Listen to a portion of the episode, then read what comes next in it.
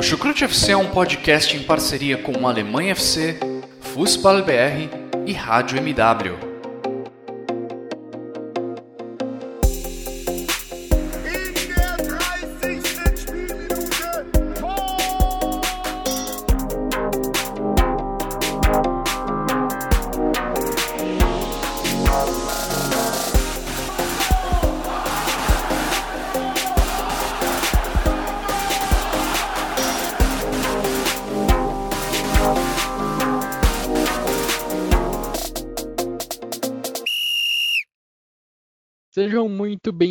Fãs da Bundesliga. O meu nome é Guilherme Ferreira e eu recebo vocês para mais uma edição do Chucrute FC.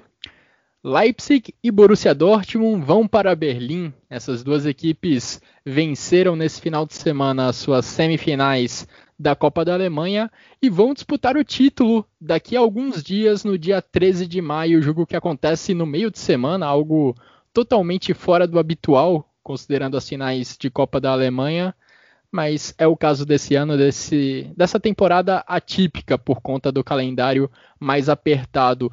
Julian Nagelsmann e Edin Terzic poderão se despedir do cargo de treinador das suas equipes com um título. Pode ser inclusive o primeiro título da história do Leipzig, clube que surgiu há pouco tempo, teve uma ascensão meteórica na Alemanha e está a um jogo de conquistar o seu primeiro troféu para a sua galeria. O Borussia Dortmund tentando o seu primeiro troféu desde 2017, quando venceu essa mesma DFB Pokal. Bom, e daqui de Lauro de Freitas, na Bahia, estou de volta ao conforto do lar do, dos pais.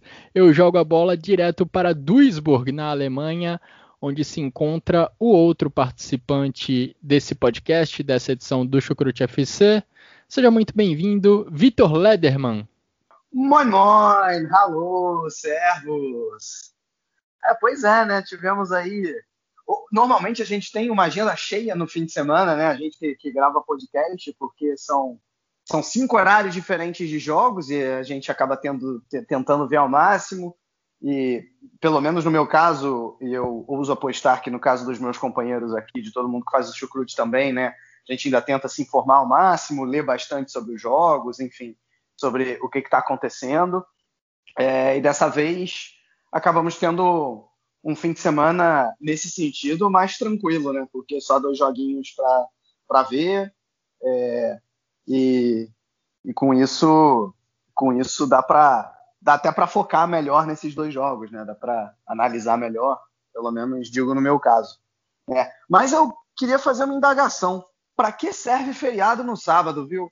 Isso devia ser proibido, pô. Primeiro de maio, feriado no sábado, pô, não dá não. Pô, bota isso aí na, na, na, segunda, na sexta, que a gente pode, pode aproveitar um pouquinho melhor, né? Agora só queria lembrar também, primeiro de maio é o dia do trabalhador, não é o dia do trabalho não, tá? Como muita gente gosta de vender. Então aí fica o meu abraço a todos os trabalhadores do Brasil e do mundo, por que não? como já diria um certo velhinho lá no século XVII, trabalhadores de todo mundo univos, né? um certo Karl Marx, e, e é isso, e é isso. Então, vamos à luta, trabalhadores. Inclusive nós, né, que somos trabalhadores é, aqui no Chucrute e na vida também. Pois é, dia do trabalhador num sábado é ainda mais, mais estranho. Um feriado no final de semana. E quem também está aqui com a gente no Chucrute FC para participar dessa edição sobre as semifinais da DFB Pokal é o Guilherme Monteiro de Duisburg. Vamos para o Rio de Janeiro. Tudo bem com você, Xará? Moin aos Rio. É... Olá a todos. Olá, Xará. Olá, Vitor. É... Mais uma vez, né, bom estar de volta nesse feriado, né? Muito estranho aqui. Não só pelo por ser um feriado no sábado, mas também pelo pelo contexto que a gente está vivendo. É ainda difícil. Mas enfim, eu acho que esse final de semana tem, tem sido divertido, pelo menos para mim. Eu acho que é um, é um, final de semana que une três coisas que eu adoro: futebol, motociclismo e automobilismo. Amanhã tem. Amanhã tem futebol, tem Botafogo, infelizmente, eu acho que é a parte negativa do dia. é, mas tem. Mas tem. Ainda tem a moto velocidade, tem a Fórmula 1. Amanhã dá pra dá pra gente dividir essas três paixões é, amanhã e, e, ter um dia bem bacana também. E hoje também, eu acho que o Vitor falou aí do dia 1 de maio, hoje também é, infelizmente, é o dia de comemoração de, da morte do Ayrton Senna, ele que morreu há 27 anos e para mim é o meu maior ídolo no esporte. Eu acho que até antes do futebol entrar na minha vida, eu acho que o Senna já era muito representativo para mim. É, Tem até um e... cachorro aplaudindo o Senna aí no fundo, incrível mesmo. É, meus vizinhos aqui e, a, e a sua bela e seus belos cachorros, um pug e um vira-lata. Mas enfim, é, é isso. É, tô, tô esperançoso também com, com esse jogo do Borussia, apesar de ter feito algumas ponderações no Twitter durante o intervalo do jogo. Pois é, dá para aproveitar tudo, né? Automobilismo, futebol alemão. Inclusive é muito raro aqui no Chucrute a gente fazer uma edição ao sábado. Não lembro se entre nós já houve alguma gravação num sábado, porque de fato as rodadas da Bundesliga costumam se prolongar até o domingo, e aí a gente aproveita e faz a gravação do Chucrute após o término da rodada. Dessa vez, com as semifinais da Copa da Alemanha sendo disputadas numa sexta e num sábado, estamos gravando nesse dia pouco usual. Mas vamos lá para falar sobre essas duas semifinais.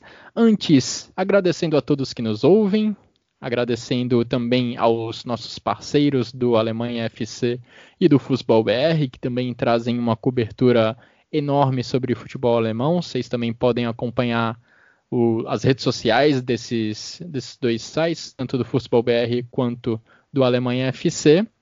Os nossos episódios, se você está começando a conhecer agora o Chucrute FC, a gente disponibiliza eles nas principais plataformas de áudio, também disponibilizamos no YouTube. E vamos lá para falar de semifinais da Copa da Alemanha, começando pelo jogo que aconteceu nesta sexta-feira, lá no Weser Stadium. O Werder Bremen recebeu o Leipzig e vendeu muito caro a derrota. Derrota que veio apenas na prorrogação. Leipzig venceu por 2 a 1. Os três gols saíram na prorrogação. Grande destaque da partida para o atacante sul-coreano Hwang. Ele marcou um gol, deu uma assistência, assistência que veio quando o jogo estava prestes a ir para a disputa de pênaltis ali nos acréscimos do segundo tempo da prorrogação. O Forsberg marcou o gol decisivo. E Vitor, o Leipzig durante boa parte do jogo, se aproveitou do fato de ter um centroavante né, na partida. O Julian Nagelsmann nem sempre usa um homem de referência lá na frente. Dessa vez teve o Sorlot como titular. Tentou vários cruzamentos partindo da esquerda ao longo do jogo, saindo dos pés do Angelinho, buscando o atacante norueguês. Mas no final das contas, quem acabou sendo decisivo foi o atacante sul-coreano, que acabou entrando exatamente no lugar do Sorlot. Eu acho que para entender um pouco esse jogo entre, entre Bremen e Leipzig, todos esses cruzamentos, principalmente do Angelinho, né? Inclusive, fui ver a estatística, foram 33 cruzamentos do Leipzig ao longo, ao longo da partida, né? Um número alto.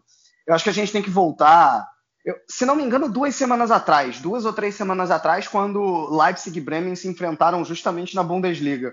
É, e aí o que a gente viu naquele jogo foi um Bremen é, que deu muito espaço para o Leipzig trocar passe pelo meio naquela ocasião.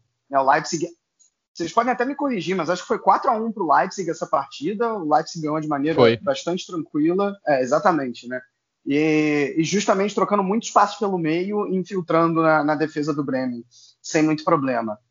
Aí eu acho que a, a ideia do Kofeld foi fazer, obviamente, um time reativo, é, como, como acho que a partida ela ganha até essa, essa tonalidade bastante esperada, né? O Bremen, o Bremen mais reativo, o Leipzig mais propositivo. Só que, para começar, ele bota uma linha de quatro, bota três jogadores, né? No caso, o, Bremen, que eu estou falando.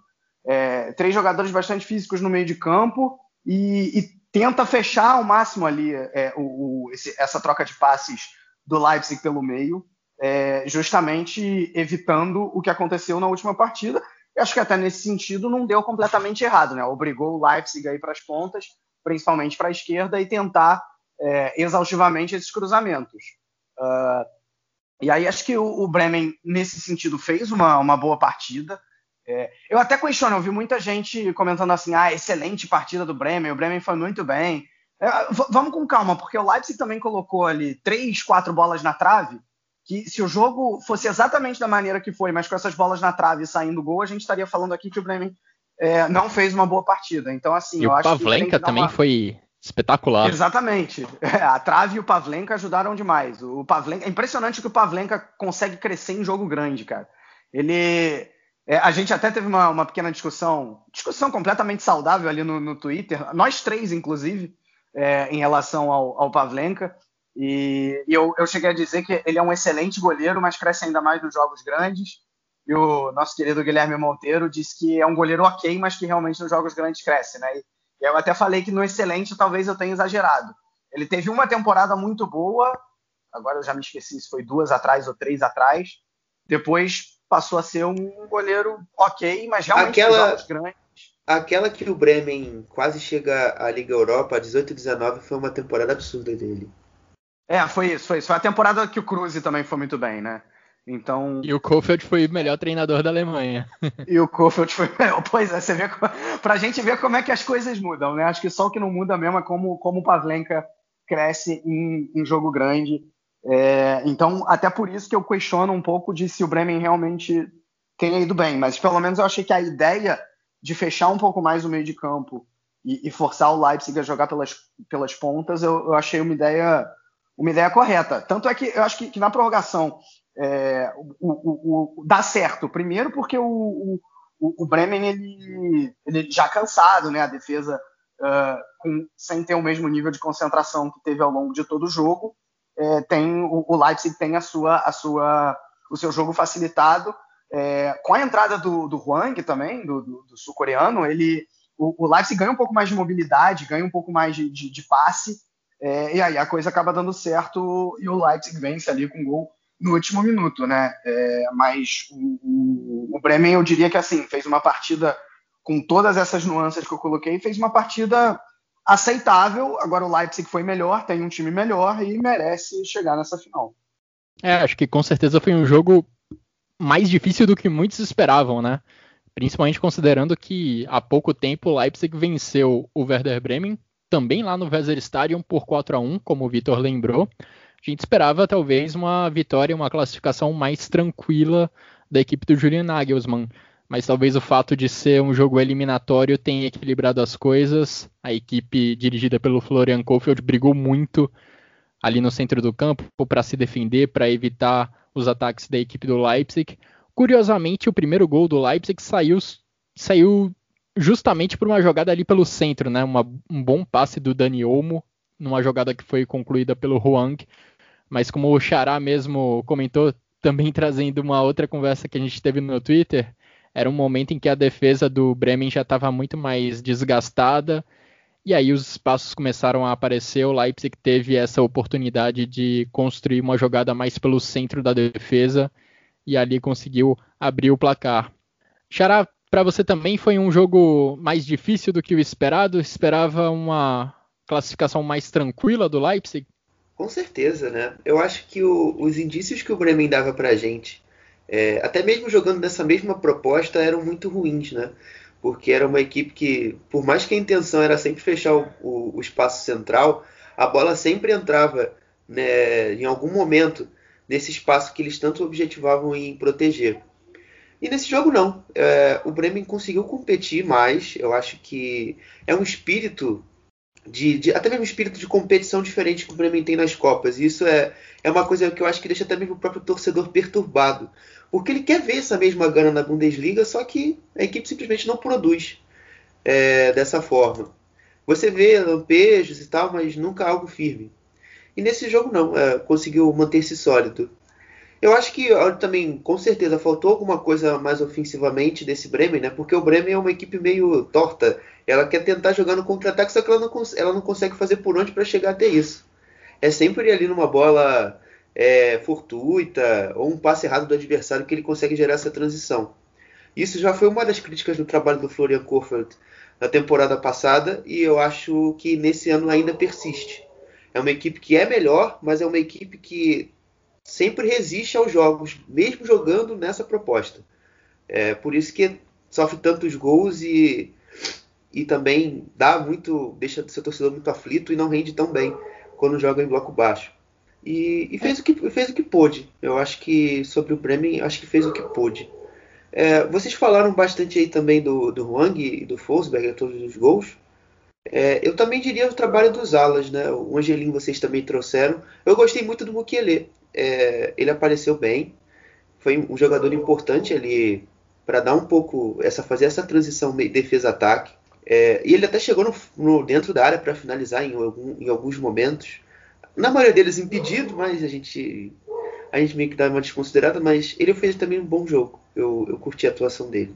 É, e o Bremen chegou pouco no ataque, claro, foi dominado na posse de bola, isso já era algo esperado, mas conseguiu chegar algumas vezes com muito perigo no gol defendido pelo Peter Gulaxi, principalmente ali no primeiro tempo, se eu, não, se eu não me engano, teve duas chances de gol, uma delas claríssima, desperdiçada sim, pelo o Sargent. Sargent. Sim. Teve também um pênalti que, enfim, claramente não foi falta ali no lance, mas foi uma outra chegada de destaque da equipe do Werder Bremen. O juiz marcou pênalti ali no, no momento, mas com o auxílio do VAR ele anulou essa marcação. E quase sempre o Werder Bremen tentava chegar com um jogo mais direto mesmo, né? Uma bola esticada da defesa para o ataque, buscando o Zelk ou o Fulcro pelo alto, os dois usando a estatura que eles têm para desviar a bola de cabeça e aí encontrar algum outro atacante em velocidade nas costas da defesa. Foi assim que o Sargent ficou cara a cara com o Golaxi, mas mandou a bola para fora do gol. E o gol do Werder Bremen acabou saindo numa falha grosseira do Upamecano. Também o Werder Bremen buscando um jogo mais direto, tentando chegar no ataque rapidamente. O Pamecano foi tentar se livrar da bola, mas acabou entregando nos pés do Leonardo Bittencourt, que fez um bom jogo também, né? Há de se ressaltar. Deu trabalho para a defesa do Leipzig e conseguiu empatar o jogo ali àquela altura na prorrogação. E destaco outro, outro ponto em relação ao Huang, porque é interessante lembrar a história recente desse atacante sul-coreano. Eu mesmo até critiquei ele e o Sorlot em outros episódios do Chucrut FC, porque os dois chegaram, entre aspas, para substituir o Timo Werner na função de atacante mais centralizado da equipe, na função de artilheiro. E nenhum dos dois conseguiu engrenar muito, né? O Sorlot até teve uma sequência recente boa, mas ainda não é uma sequência muito grande, ainda não é uma amostra muito grande. E o Huang estava mais ou menos nessa situação. Mas vale lembrar também que o Huang passou por um episódio terrível no final do ano passado. Ele foi infectado por Covid, pegou o coronavírus e não foi uma doença qualquer para ele. Ele precisou ficar afastado por um bom tempo dos treinamentos, teve sintomas muito fortes então é até natural que a gente veja o atacante sul-coreano levando um tempo a mais para se recuperar, para atingir novamente todo o seu potencial e esperamos que esse jogo contra o Werder Bremen seja um ponto de virada para ele, para que na próxima temporada ou até nessa ele possa ser uma peça mais participativa dentro desse elenco da equipe do Leipzig. O Huang que na próxima temporada não deve ser comandado pelo Julian Nagelsmann, porque o seu comandante, porque o treinador teve recentemente a sua saída confirmada do Leipzig. Foi a grande notícia do futebol alemão nos últimos dias, a confirmação da saída do Nagelsmann do Leipzig para o Bayern de Munique.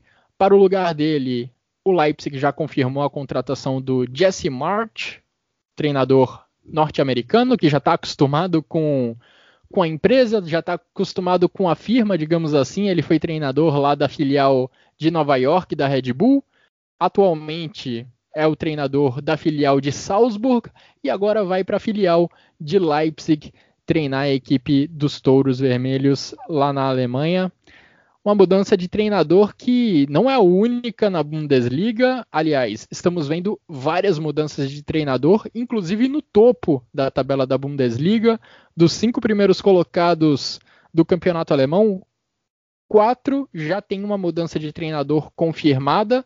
E o quinto, o time que sobra, é o Wolfsburg, que tem um Oliver Glasner que parece mais fora do que dentro do planejamento do time para a próxima temporada. Vitor, chega a ser surpreendente nessa esse carrossel de treinadores na Bundesliga, essa constante mudança de treinadores. e acaba tornando a próxima temporada bem acaba trazendo incógnita muito grande, não é, para a próxima temporada, porque apesar da gente saber mais ou menos do que esses treinadores são capazes, agora eles serão colocados em um contexto diferente, terão que começar um trabalho do zero. Ah, pois é, acho que tem algumas coisas para comentar nessa, nesse carrossel todo aqui, talvez eu fale até demais. Mas só, só para completar a tua informação, ô, ô Guilherme, é, dos sete primeiros colocados, seis deles vão ter o seu técnico trocado e é muito provável que também, como você bem disse, o Gleisner saia do Wolfsburg. Então, os sete primeiros uh, técnicos, sete primeiros colocados da Bundesliga vão ter o seu técnico trocado ao final da temporada, porque o, o Leverkusen, o, o Hannes Wolf só vai até o final, né? É um, Sim, um, um trabalho tampão isso. ali, né? No Leverkusen. E, e, o Gladbach também. Marco Rose vai justamente para o Dortmund. Então você pega os sete primeiros, nenhum deles vai, Impressionante. vai, vai seguir. É, é, incrível, assim. É, é, cara, não fiz essa pesquisa, mas me arrisco a dizer que é algo completamente está confirmado na dos oito, se não me engano, o União Berlim é o oitavo, certo?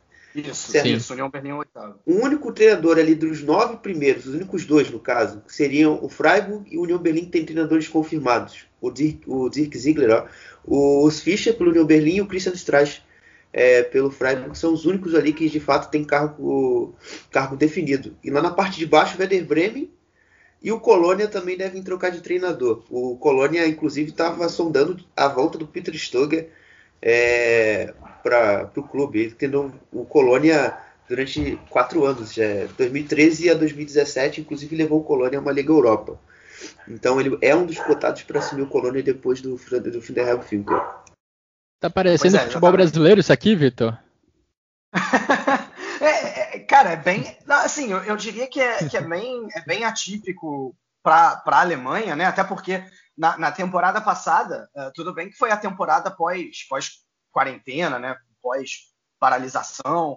É, mas só um time trocou. Um time da primeira divisão trocou seu técnico, que foi o Hoffenheim. É, tinha saído ali o Schroeder e entrou, e entrou o Ruines. Sebastian Ruines. É, é, exatamente, que está até agora. Não, também talvez seja mais um indefinido, né? Mas enfim, é, então, tipo, de, de, um a gente vai para, sei lá, quase metade dos técnicos, mais da metade dos técnicos na próxima temporada. O que, o que é impressionante. Agora, assim, eu acho que ainda não dá para comparar com o futebol brasileiro, porque, para começar, a grande maioria dessas trocas ela vai se dar ao fim da temporada. Né? Eu acho que isso, isso faz bastante diferença.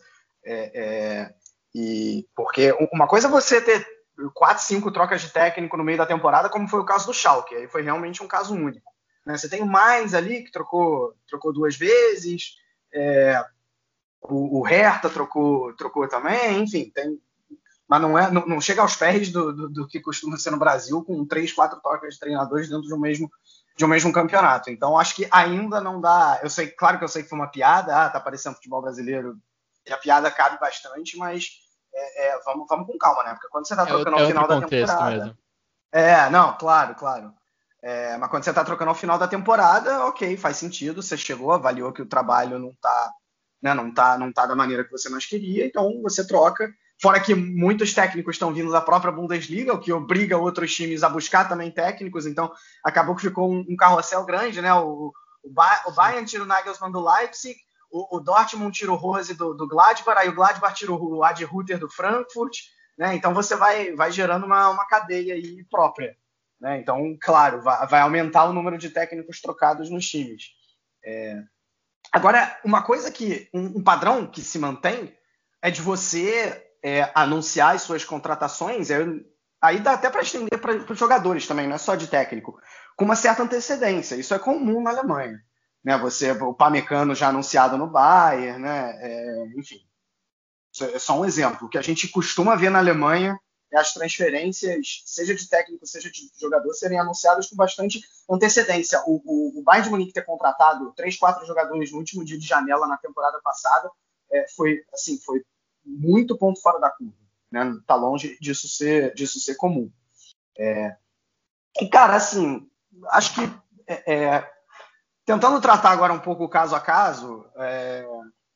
bom, vamos lá, Nagelsmann no, no, no Bayern de Munique. Eu já vi muita gente falando, ah, mas ele nunca ganhou nada. O cara tem 33 anos, é técnico há, há cinco temporadas, sendo que a primeira ele só treinou no final e salvou o Hoffenheim do rebaixamento.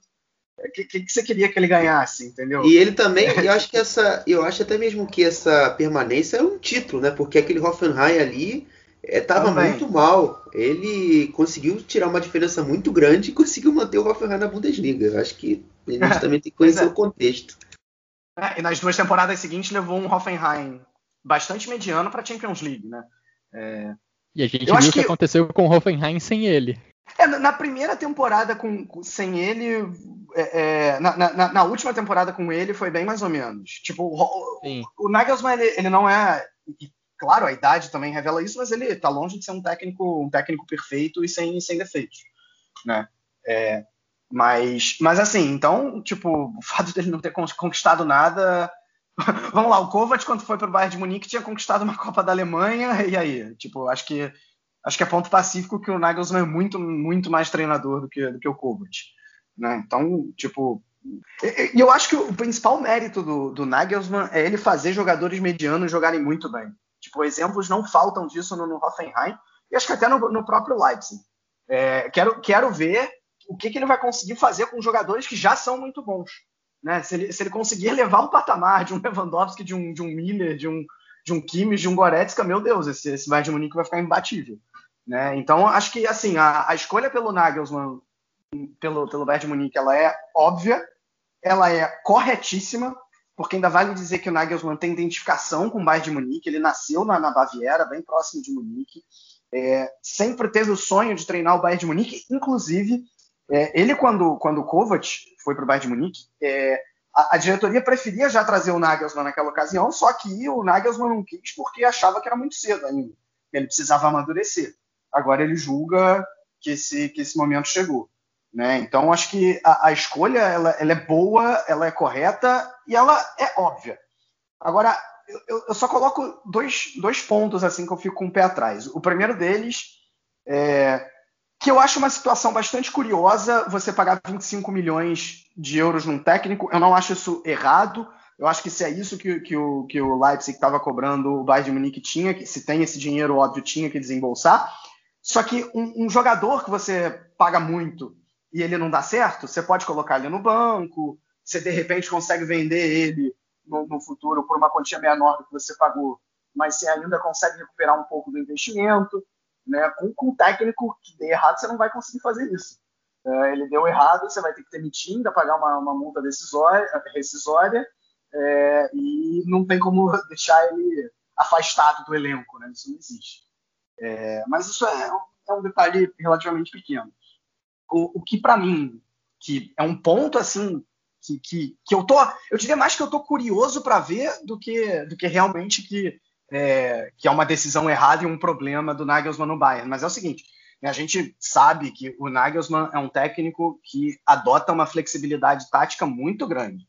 Né? Ele muda muito os jogadores de tanto de posição quanto de função, às vezes até mesmo dentro do mesmo jogo. Uh, e, e, ele já teve problemas com isso, inclusive. Ele, quando treinava o Offenheim, o, Kramaric chegou a dar declarações públicas é, não, assim, não reclamando explicitamente, mas falando que por horas o, o Nagelsmann mudava o jogador de uma determinada função, é, e o jogador ele, ele, precisava de um tempinho para se adaptar. Ele, a frase do Kramaric foi mais ou menos assim: ah, os jogadores não são como máquinas, né? não são robôs. É, a gente não, não, vai conseguir de uma hora para outra conseguir mudar o que a gente está tá fazendo. É, e, e, isso ele fez no Hoffenheim, que é, era um time tá, que está longe de ser pesado. No Leipzig ele fez num time com muitos jovens, jogadores que ainda não eram e não são consagrados do jeito que são os jogadores do Bayern de Munique.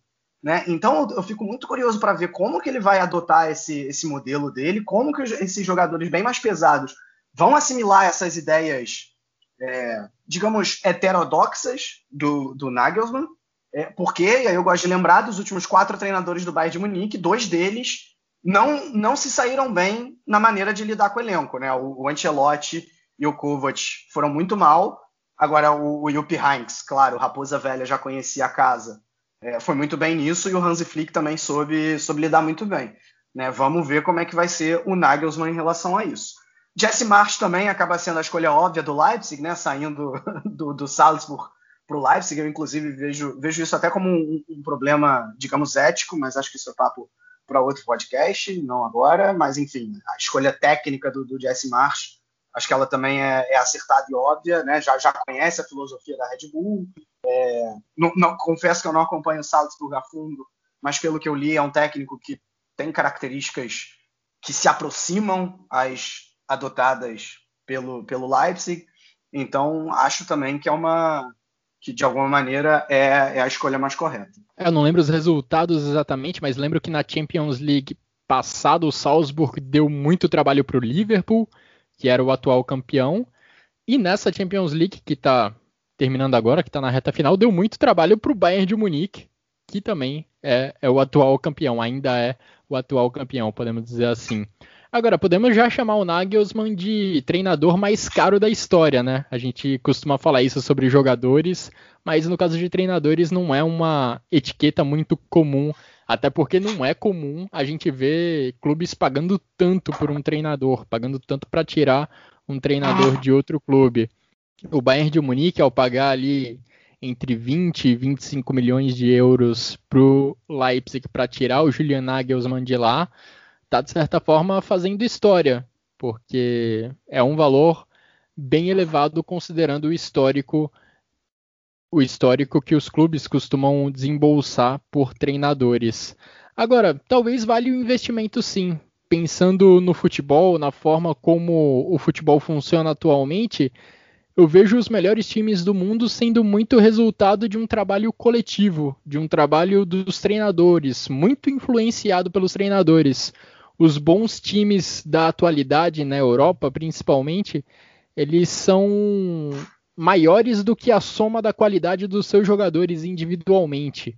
E para fazer um trabalho desse nível, para fazer um trabalho de alto nível, você precisa de um bom treinador, um treinador que saiba que saiba fazer com que o time seja maior do que a soma das qualidades dos seus jogadores. Eu acho que o Nagelsmann é o maior exemplo disso é, Guilherme, só para esclarecer, entendeu? Por isso que acho que esses 25 milhões realmente valem, como você falou. Pois é, é sou um pouco estranho porque a gente não está acostumado, né? A gente não está acostumado a ver um clube pagando e pagando tanto por um treinador. Mas considerando a forma como o futebol acontece atualmente, e eu vejo o futebol. É, o fator equipe, o fator coletivo pesando muito em, em grandes competições, eu acho que vendo por essa perspectiva pode valer bastante, pode valer a pena para o Bayern de Munique pagar esse dinheiro. Você também acha justo, Xará, pagar 20, 25 milhões de, de euros, reais nada, de euros por um treinador? Bom, eu acho que eu passo também a premissa do Vitor. Acho que se você tiver condição de fazer isso, eu acho que você deve ser feito, sabe? Até porque eu acho que o, o retorno dele vai ser muito maior do que esses 25 milhões. Isso aí a gente vai ver mais pra frente, mas eu tenho certeza, muita convicção que vai ser um trabalho muito, muito, muito frutífero para ambas as partes. Ele vai crescer como treinador e o Bayern vai se beneficiar disso com diversos títulos, eu não tenho dúvida disso. É, e eu vou seguir também a linha do Vitor. É, eu tenho muita curiosidade de como ele vai saber lidar com esse contexto diferente é, de jogadores mais tarimbados, é, de jogadores que não podem talvez aceitar essa rotatividade tanto de funções e de posições. E também ver se esse Bayern vai ter dificuldades táticas tão, tão, tão marcantes como ele teve nesses últimos tempos, né, com o Flick, com o Kovac, é, principalmente na questão defensiva, sabe que a gente sempre viu, a gente sempre destaca time, os times do Nagelsmann pela parte ofensiva. Vamos ver se também ele vai mostrar algo defensivamente produtivo pro Bayern. Eu tô de fato bem curioso. A gente vai ver uma renovação de elenco razoável, né? Porque você vai perder ali, principalmente na defesa, você vai perder o Alaba e vai perder o Boateng, mas você ganha o Pamecano, com um zagueiro muito veloz e que já conhece como o Nagelsmann trabalha. Você provavelmente ele vai ter que contratar mais um jogador também para fazer essa essa essa zaga um pouco mais veloz, um pouco mais também propositiva com a bola, sem perder essa característica que a gente tem hoje. E eu, eu espero um Bayern mais equilibrado, confesso. Até porque ele conseguiu dar esse equilíbrio nesse, no Leipzig, principalmente. Eu acho que aquele Hoffenheim dele ainda, é, ainda tinha algumas dificuldades defensivas, né? Mas, enfim, É, eu, eu vejo com muito bons olhos essa, essa chegada do Nagelsmann no, no Bayern. E só também para não deixar. A gente, acho, acho que a gente vai falar um pouco mais na frente, mas me adiantando, o Marcos Kroos também foi pro, saiu do Leipzig e foi pro Eintracht Frankfurt. Pois é, as mudanças nos clubes de ponta da Bundesliga não se resumem aos treinadores, porque tem muita gente mudando diretor esportivo, como o Xará citou agora, o Eintracht Frankfurt contratou o diretor esportivo do Leipzig, enfim, são muitas mudanças nessa galera que que tá lá em cima. Quem também, aliás, um ponto que o Vitor falou que muitos críticos, digamos assim, do Julian Nagelsmann apontam é o fato dele não ter conquistado um título, né? E é algo que ele pode, é um tabu que ele pode quebrar daqui pouco menos de duas semanas nessa final de Copa da Alemanha. Nagelsmann pode conquistar o seu primeiro título e dar ao, ao Leipzig também o primeiro título da história do clube. Só que do outro lado, ele terá um time muito forte, o um time do Borussia Dortmund, que terá como comandante o Edin Terzic, que também terá a chance de ter o seu primeiro título como treinador principal. Terzic que sabe que não fica nesse cargo para a próxima temporada. Marco Rose é quem vai ser o treinador do Borussia Dortmund na próxima temporada. Mas ele deixou uma, vem deixando, pelo menos nos últimos dias, uma boa impressão, boa impressão que foi confirmada, digamos assim, nesse sábado com uma vitória e uma classificação tranquila, tranquila diante do Holstein Kiel, que um time que briga para subir para a primeira, primeira divisão, está na quarta posição atualmente na segunda divisão da Bundesliga, mas com alguns jogos a menos, pode passar o Hamburgo ao longo das próximas rodadas. Mas o Borussia Dortmund não tomou conhecimento da equipe visitante. O jogo aconteceu lá no Signal Iduna Park e no intervalo 5 a 0 para o Borussia Dortmund. Esse também foi o placar final do jogo, mas com 45 minutos o jogo já estava decidido. Nesse que foi talvez nessa que foi talvez a partida mais tranquila do Borussia Dortmund na temporada. E Vitor, pode dar confiança para esse restinho de Bundesliga em que o Borussia Dortmund ainda briga por uma classificação para a Champions League e vem de vitórias seguras ao longo das últimas semanas, né? Temos essa goleada contra o Kiel. Tivemos também recentemente uma vitória contra o Wolfsburg, um concorrente direto. Borussia Dortmund chega para esse final de temporada, para essa reta final de campeonato alemão, em alta. Acho que é bem por aí mesmo, né? É, realmente, foi a quinta vitória seguida por todas as competições, né? Quatro na Bundesliga e agora essa sobre, sobre o Kiel, ainda com dois destaques que vem sendo os principais nomes do, do, Dortmund nos últimos jogos, junto com o Sancho, vai, que hoje jogou, né? Tô falando do Daru e do Haaland. Uh, é, e mesmo assim o time jogou muito bem. Né? Jogou aí com. Acabou, justamente pela ausência do Haaland, é, atuando com quatro jogadores de frente bastante móveis, né? É, Sancho, Reina, Hazard e Royce. É, até, os quatro até se revezavam ali quem, quem, ocuparia as posições de centro e quem iria para as pontas. Claro, muito mais o, o Royce e o Hazard centralizados e o Sancho e o Reina pelas pontas, mas assim, sem, sem todos eles sem guardar muita posição. E acho que essa movimentação ajudou muito a, a confundir a defesa do, do Kiel. E, e, o Dortmund. Os gols surgiram assim, né? Com esse quarteto se aproximando ali pelo centro da área. Exatamente, exatamente. É, a, a gente falou agora que no jogo do Leipzig foram 33 cruzamentos dos Touros Vermelhos. No Dortmund, o jogo inteiro foram 11 e no primeiro tempo, né, que o Dortmund fez 5 a 0 só no primeiro tempo e resolveu a partida, que foi onde o Dortmund realmente jogou com intensidade total, foram só três cruzamentos. Ou seja, o time buscou muito realmente o centro do campo e na, na, na troca de passes mesmo, é, na velocidade, na intensidade, é, também na pressão, né, pressionando mesmo o, o, o Kiel lá, lá, na frente, é, conseguiu chegar às chances e, e, principalmente aos gols. Realmente uma, uma partida muito boa do Dortmund. Sancho, melhor jogador da Pocal até aqui, porque ele tinha marcado em todos os jogos e, e dessa vez ainda foi muito bem. O time realmente ganhou uma qualidade muito grande com ele. É, Reina fazendo dois gols, o Marco Reus crescendo de produção no momento certo também na temporada. Está realmente jogando muito bem, está tá se movimentando, parece que está realmente com vontade, porque antes parecia, tinha jogos que parecia que o Marco Roy jogava com sono, e agora não, agora ele, ele tá colocando toda a habilidade dele a serviço aí dos aurinegros e é bom que o Dortmund chega depois de uma temporada bastante irregular, é, chega na reta final de temporada talvez no seu melhor momento, né?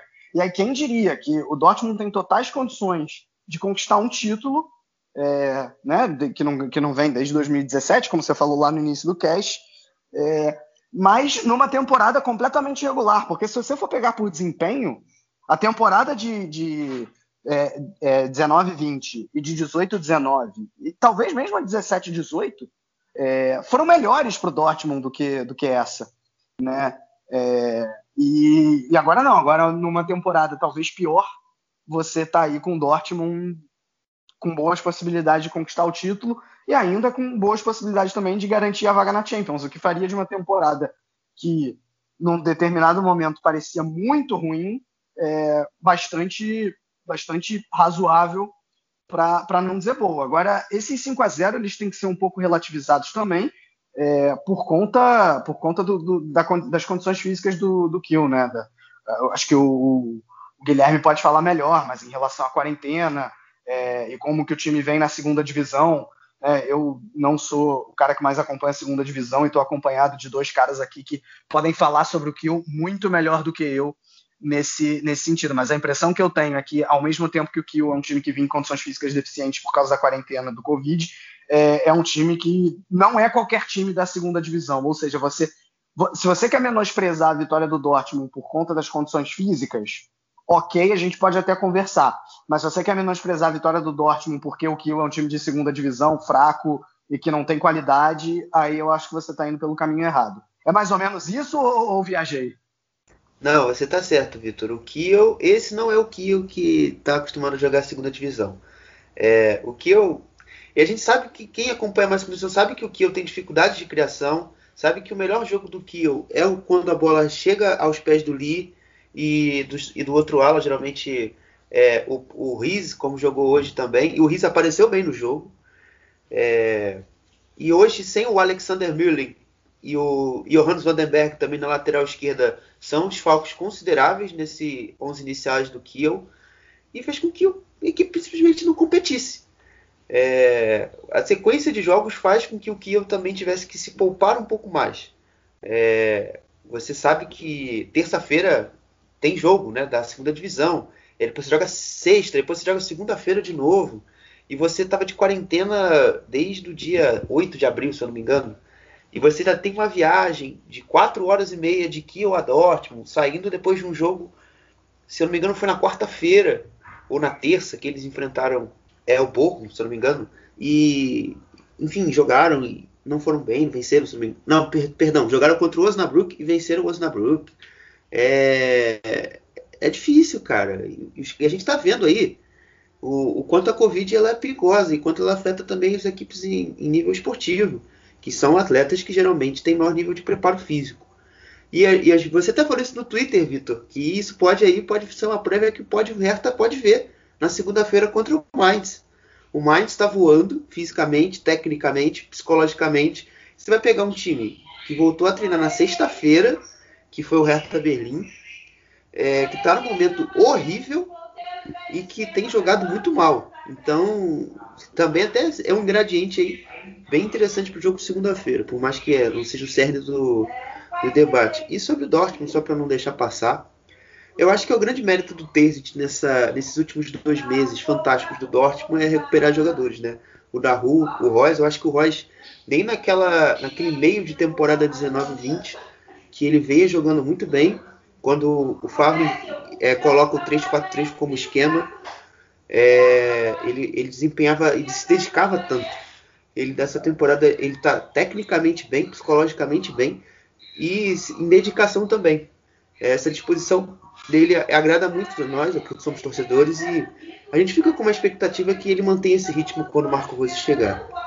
Aí uma coisa que me chamou a atenção, Xará, você pode até me corrigir se eu estiver errado, porque você acompanha muito mais a Zweite Bundesliga do que eu. Mas vendo os números, o eu é a melhor defesa da segunda divisão da Bundesliga e pelo que eu li é um time que está até acostumado a jogar recuado, jogar sem a bola, sim, se defender sim, perto sim. da própria grande área. Então era o cenário, digamos assim, ideal para se enfrentar nessa semifinal de Pokal. Claro que tinha o Borussia Dortmund do outro lado, mas se você é um time que sabe se defender bem, que sabe defender bem a sua grande área, marca, marcando de forma recuada, seria um cenário interessante para o Kiel que acabou não sendo explorado, né? Sim, sim, é, e, e, exatamente reside aí nessa, nessa dedicação dos alas, né? O Finn Bartels, apesar dos 33 anos, ele é um jogador que ajuda muito na defesa. Até aqui que fez um especial hoje, antes do jogo, falando um pouco desse sistema defensivo do Kiel, é, falando dos Bartels e principalmente pela dedicação defensiva dele, mas também do Hawk Vol, que é o zagueiro, é, que aparece bem na defesa, bem no ataque, ele ajuda na construção do jogo do Kiel. Então é um zagueiro que é bem completinho ali para um contexto de segunda divisão. E você também tem um, como já citei, o, o Riz pelo outro lado, também ajudando bastante na marcação. E o seu meio, que é um meio que, assim, apesar de ele ter qualidade técnica, ele também marca muito.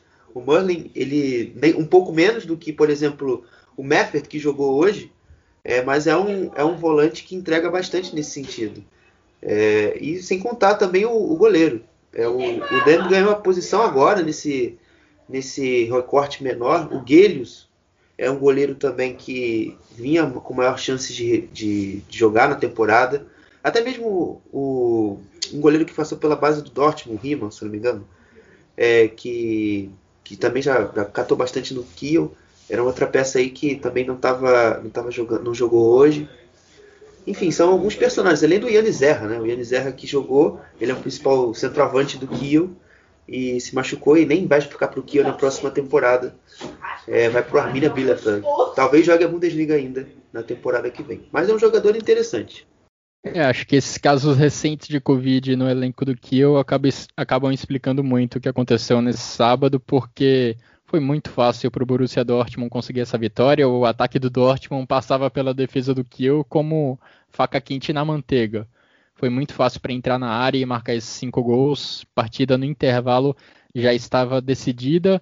Fica só a nota triste pela lesão do Mateu Morey no segundo tempo, ele que acabou entrando no lugar do Lucas Piszczek na lateral direita e acabou sofrendo uma lesão feia no, ao que parece no joelho. Esperamos que não seja muito grave. Em relação ao Haaland, que não jogou, não entrou em campo, problema muscular, mas o Michael Zorc, diretor do Borussia Dortmund, falou que não deve preocupar para o restante da temporada, para os próximos compromissos pela Bundesliga. Então é isso. Está definida a final da Copa da Alemanha.